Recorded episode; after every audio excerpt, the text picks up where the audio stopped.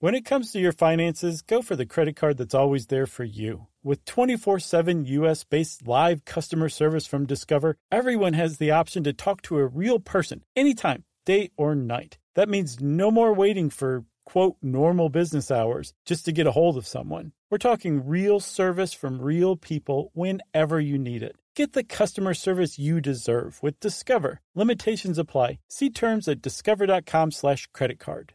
Hey everyone, want to talk to you about our friends at Squarespace. If you're running a business and you are using Squarespace, that means you have access to great analytics. You can use insights to grow that business, learn where your site visits and sales are coming from, and analyze which channels are most effective. You can improve your website and build a marketing strategy based on your top keywords or most popular products and content. Just go to squarespace.com slash stuff for a free trial, and when you're ready to launch, use the offer code STUFF, S-T-U-F-F, to save 10% off your first purchase of a website or domain. Brought to you by the reinvented 2012 Camry. It's ready. Are you? Welcome to Stuff You Should Know from HowStuffWorks.com.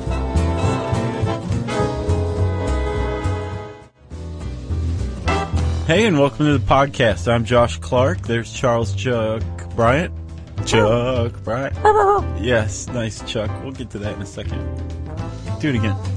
That's awesome. Uh, Chuck's barking because this is stuff you should know, and this particular stuff you should know is uh, entitled "How Do Dogs Perceive Time."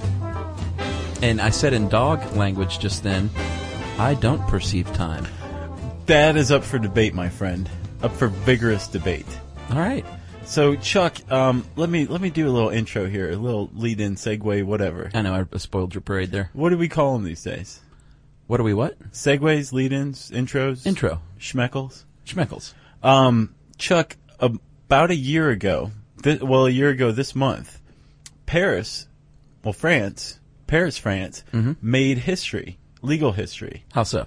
Uh, they actually used a dog as a witness in a criminal case. Did they get the dog to like bark at someone? Yep.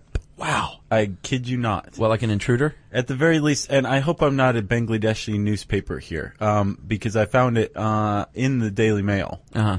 Which is not known for satire, but it's all it can be known for poor reporting from time to time. But So you may have egg on your face soon. we'll find out. Um, but there was a dog named Scooby that was brought into a uh, Sounds less Par- believable. it does, doesn't it? I should have forwarded you this article. Um, there was a dog named Scooby that was brought into a murder case or a hearing to see if there was enough evidence to uh, try a man for murder Wow. For something that was ruled a suicide, and the dog barked furiously at the uh, alleged perpetrator. And they gave him a Scooby snack. Yeah. So that was the last I heard. It was from a year ago. But there was some concern over whether the dog's memory would serve it or not because uh, it had been two and a half years since the incident. Okay, that makes sense. And that's kind of key to how dogs may or may not perceive time. It's the best I could come up with. That's great. Thanks. So, um, what that uh, what that betrays is a, a sense by at least the reporter and the courts in Paris that dogs have a memory. That they they if they have a memory, then they should be able to perceive time. Right? Right. Chuck, let's talk about this. What is time? Oh, dude. Are you kidding me? Well, you know my whole deal with time. I've said it before. What? Well, time is just abstract. Numbers on a calendar and, and hands on a watch aren't time.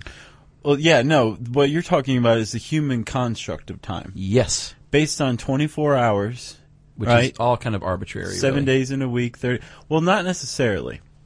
Well, not anymore. here's, It's not. Here's why.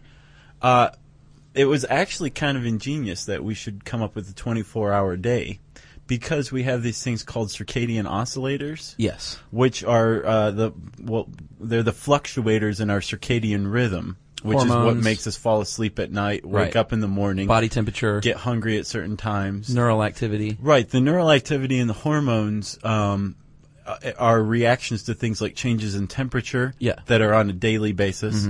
Um, things like uh, um, the changes in natural light, Right. Sure. right? So our our reactions to these are circadian oscillators, and if you put them all together, like sleeping at night and and um, waking up in the morning, that's our circadian rhythm. Right. But the circadian clocks actually exist on about a 24 hour period. No, that makes sense then.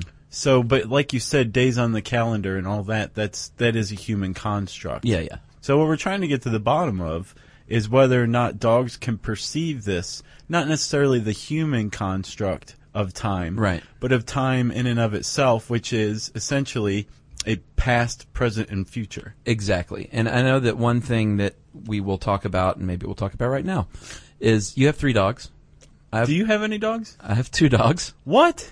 Shut up. I have two dogs, and I'm actually fostering two feral puppy rescues, which you know. So right now I have Do four you want to dogs. get rid of those two dogs? Because we could get rid of them like that if we plug this on this um, on this podcast. Yeah, we're kind of picky about who we give them to.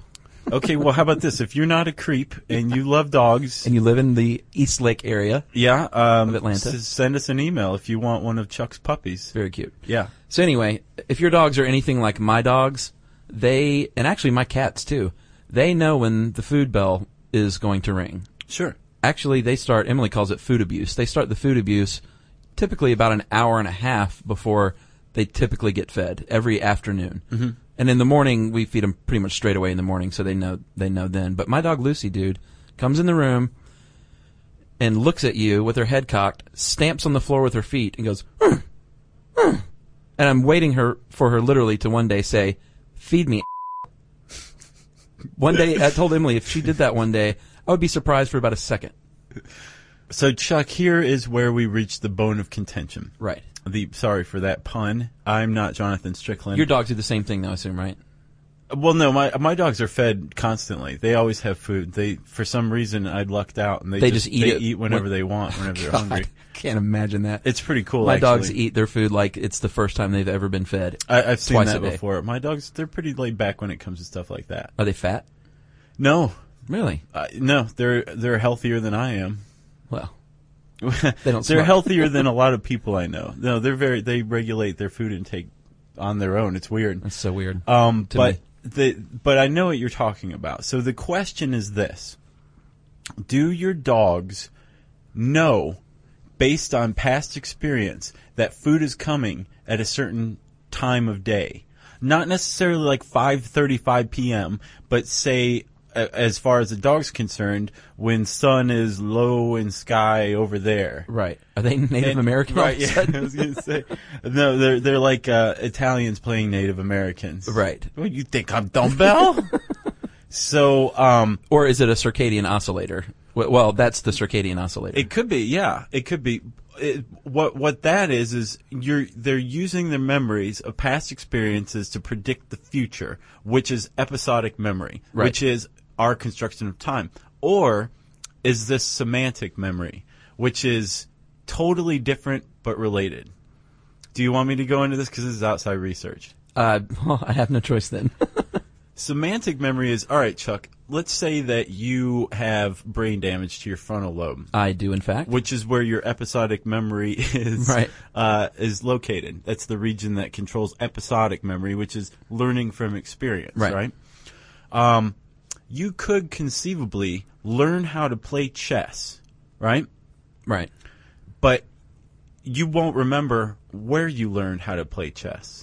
Right. Much like uh, they say a baby learns how to walk and talk, but they don't remember that day you taught me how to walk Right. They don't have to relearn crawling or walking or talking on a day to day basis. Right, Sure. because they learned it, and that's semantic memory. That's like facts and rules and, and, and possibly motor movements or Right. whatever. Or, you know, if I run into this wall, it's going to hurt my face because I'm crawling. Right, right. But they don't remember, you know, me to somebody teaching them, like, come crawl to me, that kind of thing, right? So, yeah, that's semantic memory. Episodic memory uh, would be like, um, what did you have for breakfast this morning? I had a fruit smoothie. You had a fruit smoothie. I remember what the light looked like. I remember what uh, what smelled like. That is precisely episodic memory. And uh, I should probably give a shout out to TR Zentall, who I'm like just blatantly ripping off right now. Um, the the uh, chess example was uh, one of Zentall's uh, uh, examples of semantic memory. And what you've just said um, is almost word for word uh, an example of episodic memory. You said, you know, you remember these other details. Sure. Whereas had you said, um, I had I had a smoothie this morning. I must have because I And always have a smoothie. smoothie, right? That would be well, not the burping part, but if you always had it, Yeah, yeah, then yeah. that'd be more like semantic memory. Okay. So we reached the question: Do dogs perceive time, or are these reactions that appear like they're they're keeping track of time some way, maybe through a circadian oscillator, based on semantic memories? And there's been a lot of studies that are not necessarily on dogs, but on other animals, right? Yeah, what's uh what's this crackpot's name? No, sorry. Roberts. No, what's this guy's name? Dr. Roberts. Yeah, oh, I have to say I'm going to take issue with Dr. Roberts. Yeah, William Roberts. He's an uh, animal cognition researcher. Right. Right off the bat, you're taking issue with that. His- Not that part. title. Okay. No. Yeah, he did some studies on pigeons uh, and primates, uh, to name a couple, and long-term and short-term memory, as far as uh, remembering a sequence that they would, I guess the pigeons uh, would peck it out, and the primates would tap it out, and uh, to get a reward. And they found that they pr- have pretty good short-term memory for this kind of thing. Right, which is what, what uh, that's working memory, right? Yes, But long term is reference memory. Yeah, but as far as the reference goes, they couldn't remember it that well if there was if, if there was a big break in between. Right. Um, Roberts actually wrote a, a very famous paper as far as uh, animal cognition goes, uh, where he basically said that he concluded animals are stuck in time. And I just made air quotes for those of you out there listening in podcast land. Um, and by stuck in time, he means that they uh, they live exclusively in the present, that they don't have the capacity for forming uh, long term episodic memory. Episodic is the key word. It is very much the key because word. I know at home you're saying, no, I taught my dog to sit when she was one. That's not the same thing. That's what you're talking about with the baby learning how to walk. Right. Um, but that's that's not. There's a lot of uh, examples out there in nature Mm-hmm. that would kind of um, belie uh, Dr. Roberts' uh, idea that Let's hear it. animals or dogs are stuck in time. Well, a good one is uh, squirrels foraging uh, food Stocking up to for the winter. store for the winter and Yeah. doing it year after year after year. Um, I believe Roberts actually addressed that and says, but they continue hoarding even when their stores inexplicably disappear, which I assume some researchers went and stole squirrels' nuts and then uh, studied them to see what they would do. I don't understand that at all. I don't either. It seems like they would that would make them want to hoard. Yeah.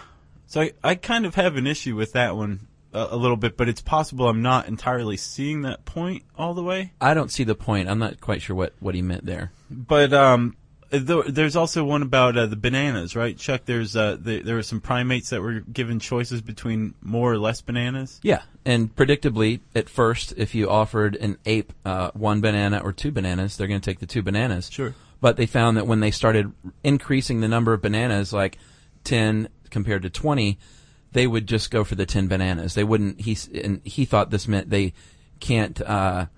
They have no uh, concept of the future. Like maybe I should take these bananas because I might be hungry tomorrow. Right now, that's um, that I think Roberts fails to take into account social structure. Sure. Right. Uh, we we know that we could use ten bananas for tomorrow, but we also have things like um, preservation techniques or refrigeration available to Mm-hmm. That's what I thought too. And if you go back uh, in time just a few thousand years ago um, to hunter-gatherer societies or even hunter-gatherer societies that are around now, they don't store food at all. They forage for what they need right then, and that's what they eat. Uh, I would imagine that that would actually explain a lot of the primate decisions. There's no real reason to. Their society isn't set up on this idea that I need more and more to protect myself in the future. Exactly. I don't know that that necessarily means that they don't have any concept of the future. I think that there's all these other explanations out there. Right, and they may like one. I was when I read that, the first thing I thought was maybe they're not. They've never taken more than ten bananas in their life because they've never needed to, so it doesn't even Right. dawn on them that that should be something they would do. Exactly. I guess what we're saying, both of us are on the same page here. There are other explanations. I agree. And I think one of the things I took from this article was that uh, it, Roberts found it conclusive that animals are stuck in time by cherry picking some uh, some studies here. Yeah, we we kind of disagree with them. Yeah. there's a lot of other factors. I know that my dog Lucy is stuck in time at 5:30 p.m. every day yeah. because she's always asking for the food. So I, I guess another problem. It's entirely possible, Chuck, that we're, our brains just aren't big enough to uh, they're not as big as Robert's brain. Maybe. Um, be, uh, did you ever hear that like goldfish have a eight second memory span? I've never heard that. So I have, right? You have a goldfish in your I cube. do have a goldfish here. Very cutie. Yeah, Molly. She's very cute. Your Uh, is name Molly? I didn't know that. Yeah. Interesting. Um, but having an episodic memory makes it almost impossible to think about um, not having one. So, like, if a goldfish does have a memory of eight seconds, does it mean that every eight seconds all of its memories are purged, like getting rid of the browser history in, in your computer? Um, or as new experiences come into the present, are older ones pushed out after they hit this eight second maturity level? Right. And how how do they test that on a goldfish anyway? perfect, Chuck. Perfect segue. Here's the biggest problem. Robert's position is almost inherently speciesist.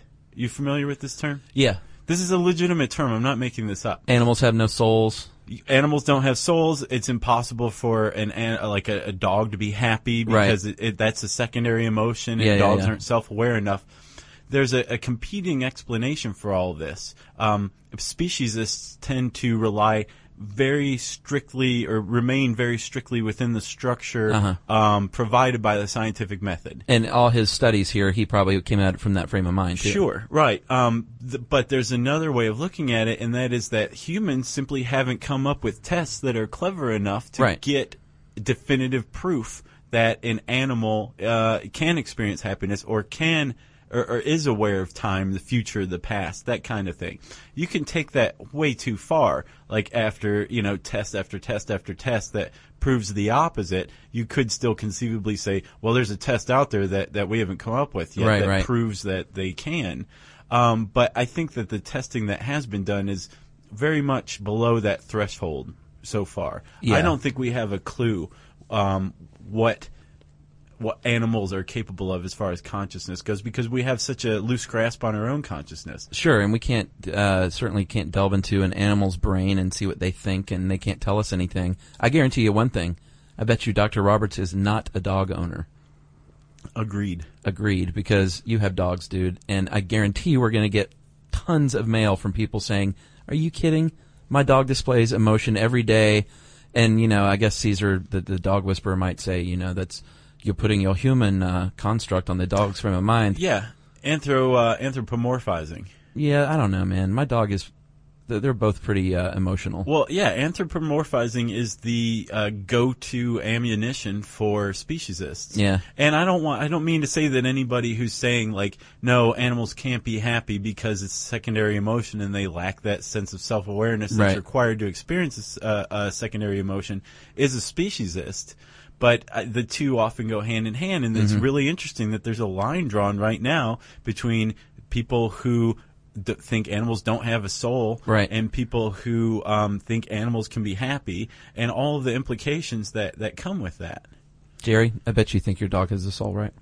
Jerry's saying yes. Jerry just gave the sweetest face and nodded yes. Yeah. Yes. So um, I feel like Chuck and I just opened a big old can of worms. So we'll see how this plays out in the emails, right? Yeah. If you want to read more about dogs perceiving time, uh, to answer the question, uh, according to Roberts, no, dogs don't perceive time. Time's a human construct consisting of a past, present, and future, and dogs pretty much live in the present. Chuck and I don't necessarily agree with that one. Uh, you can go on and type in dogs perceive time in the handy search bar at howstuffworks.com. Since I just said that, it means it's time for a whole mess of listener mail. You are right. Josh, this is, uh, we're just going to call this Muppet Mail. And we uh, are going to go on a little longer than usual with our mail because the Muppet podcast, I think we will all agree, um, was sort of a sea change episode. And plus, we just want to see how, how long this uh, background music actually goes for. I know. I mean, we, we literally got better response from the Muppet Show episode than uh, anything we've ever done, I would say. Wouldn't you? Yeah, The Henson Company twittered about it. yeah. Heather Henson, uh, her, we should say our colleague and friend Jonathan Strickland of Tech Stuff Uh-huh. fame, uh, his uh, sister Sister knows is friends Heather with Henson. Heather Henson, and it, it went viral thanks to him. Yeah, that's awesome. Yeah. So we got great response. It's clear that everyone loves the Muppets, and uh, so I wanted to go just through a few of these because I didn't want to just do one. Um, quickly before we start, and we never do this, but um, a guy sent me an email and I kind of uh, touched a chord with me. So I want to quickly give a shout out for uh, for Joe to Beth in Elwood, Indiana. And Joe just wants to say that he thinks that you are a pretty cool chick, Beth. Chuck, are you playing matchmaker? Is that why you're wearing nothing but a diaper and you have those wings on Not your back? saying, but Beth and Elwood, uh, Joe Joe thinks you're a cool chick, and uh, so do we. Because she actually sent us a alien hand syndrome video, which rocked. Cool. It was good. I'll show it to you. Uh, Yeah, quick uh, couple of things that we didn't mention in corrections. First of all, um, I mistakenly referred to the Children's Television Workshop as the Children's Television Network, so I goofed that one.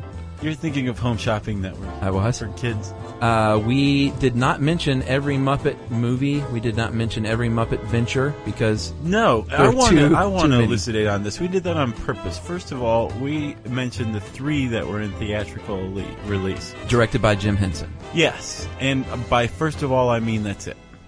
Right. Right. So a lot of people said, "How could you not mention Muppets Christmas Carol?" And we wanted to mention everything, but we we would have been sitting here reading things all day long about the Dark Crystal and uh, other uh, Muppet ventures. So we chose to only do the Henson ones. Which I have to say, Dark Crystal, that creeps me out Yeah. still. To this and that was. Henson too, because I know people are going to write and say that was Henson, but get over it. Right. Uh, uh, we had a guy named Peter wrote in, and he told us about the Muppet Whatnot Workshop. Yeah, at um, not. Goldman Sachs, at uh, FAO Schwarz. Yes, And you can go to New York City, and you could do it online, but I looked and it's down right now. But um, I think it's just around Christmas time or the holidays. No, they got bought out by uh, Toys R Us, I think, so that's down right now. But you can still go to New York. You can go to the Muppet Workshop, and you can build your own whatnot. At Goldman Sachs. and it costs about a hundred bucks. And he sent me a picture of he and his uh, little cute daughter with her Muppet whatnot. So you want to thank Peter for that. And actually, God, I'm going on and on, but Peter had one of the big uh, Fu Manchu mustaches like me. Yeah. Did I tell you about this? No. And I said, uh, "Very cool, Peter. Thanks for sending this." I said, "Looks like you picked up a mustache while you were there." and he wrote back and said, "No, I got that at the Sam Elliott uh, Sam Elliott Supply Center down the street or something like that." Nice. So Peter's Supply. Peter packed a picnic supper. Um, so that is all for the corrections. Now we have a few emails. Oh my god. Um, Josh and Chuck had just listened to how Muppets worked. I was excited to hear you talk about it because you mentioned the costume designer for Miss Piggy, who happens to be my aunt Callista. Oh wow. Uh, she, uh, if you look up the Muppet movie, you can see her in the costume and wardrobe department on IMDb. Uh, she worked closely with Henson, and I've actually seen a picture of her with Jim Henson setting up some Muppets in Emmett Otter's Jug Band Christmas. Uh, she left the Muppets, I think, when Jim Henson died, but we still see her once a year. That's from Sam. And Josh is, in fact, eating a Reese's cup. Uh, on to the next one. Uh, hi, guys. I love your recent podcast. I was listening and thought I would mention that Jim Henson studied Muppetology at University of Maryland. Uh, I know this because I went to school there, and there is a Jim Henson Studies program, and it is our claim to fame. Um, I didn't know he went to my school until I went there, and there is actually a little uh, a bench uh, statue. It's a bench with Henson sitting on it and Kermit sitting on the back of the bench, and they're kind of holding hands. That is beyond cute. It is very cute. So, and and she also says that um, this is from uh, Alicia that they have the rights to "It Ain't Easy Being Green" and "Rainbow Connection." So Uh their marching band actually plays that. At the University of Maryland. Terrapins. Terps. Yeah, go Terps. Uh, moving on. Man, listen to this background music, Chuck. It is. I know, I know, I know. Uh, we compared the Muppet Show to 30 Rock, and Phil of Lynden, Washington has this to say. Um, I was trying to imagine Sesame Street would look like in real life. Two little boys getting their own apartment, a giant bird that sleeps behind garbage cans, a few scattered, seemingly sensible adults who really have no jobs and nothing else to do. No, Mr. Hooper had a store. Oh, that's true. Uh, finally, it hit me while working my job as a special ed classroom assistant. It is one big government operated group home facility for special needs children and adults. Uh, think about it. Bert uh, displays classic Asperger's syndrome. They share a bedroom uh, and obviously have some adult taking care of the rest of their house. Oscar is schizophrenic with his mood swings, and a worm is a best friend, as is Big Bird with his imaginary friend. Uh, was it Snuffleupagus? Uh huh. And uh, tell me Grover's not dealing with severe ADHD and Cookie Monster from manic bipolar tendencies. And the jobless adults, Gordon, Susan, and Bob. So that's from Phil. Are, are they jobless adults or the caregivers? He says they're jobless adults. All right. I've got two more. Uh, Jerry's laughing at how long this is going, but I warned her. I was listening to your fantastic podcast and I had to write in. I am getting married at the Henson Soundstage next year. Sweet. So cool. Uh, he and his wife to be toured the soundstage. It was like being behind the scenes at the Muppet Show. We were honored as the first wedding ever to be hosted there. And I asked him, I wrote him back, I was like, dude, what's the hookup? And Yeah. he had none. He just asked. Huh. They rent it out to people apparently for things, and no one's ever thought to have a wedding there. Well, And that is from, uh, he gave us some facts, but we don't have time for that. Uh, that is from Dan and uh, of TDFillustration.com because he's a cool artist. I wanted to plug that from Dan. And finally, Josh. From uh, Jake in New Port Richey, Florida, says, uh, I was an accident of the 80s and I missed the Muppet heyday, but I was lucky enough to have three older sisters and parents who had the foresight to ensure that they taped several seasons of The Muppet Show. Uh, so, Jake is a big fan of the Muppets now, and he told us this fact, which I did not know. Since Jim Henson's death, Rolf the dog has not spoken and is seldom used. And it's uh, my understanding that they do this out of reverence to Mr. Henson because Rolf was his favorite Muppet. oh yeah. Yeah, Chuck just wiped away a tear. Teary eye. You sweet old softy. So that's Muppet Mail. We got hundreds of, of pieces of mail and good blog response, and Yeah. thanks for sending them in. It was a good show. Yeah, and uh, we'll try to keep you uh, supplied with more good shows in the future. If you want to send an email and try to make Chuck cry, it's not that hard. Uh, you can send it to stuffpodcast at howstuffworks.com. more on this and thousands of other topics, visit howstuffworks.com. Want more How Stuff Works? Check out our blogs on the howstuffworks.com homepage. Brought to you by the reinvented 2012 Camry. It's ready. Are you? Hey Sarah, I loved that spring break vlog you posted on Zigazoo. OMG, you watched it? Yeah, it was so cool. I think you're so talented. Social media is only positive with Zigazoo, the world's largest and safest social media network for kids. In Zigazoo, all community members are verified kids like yours, and all content is fully human moderated. Try out Zigazoo this spring break. Download the Zigazoo app today. Infiniti presents a new chapter in luxury, the premiere of the all new 2025 Infiniti QX80, live March 20th from the edge at Hudson Yards in New York City, featuring a performance by Jon Batiste. The all new 2025 Infiniti QX80 is an SUV designed to help every passenger feel just right. Be the first to see it March 20th at 7 p.m. Eastern, only on iHeartRadio's YouTube channel. Save the date at new-QX80.com. Don't miss it. 2025 QX80 coming this summer.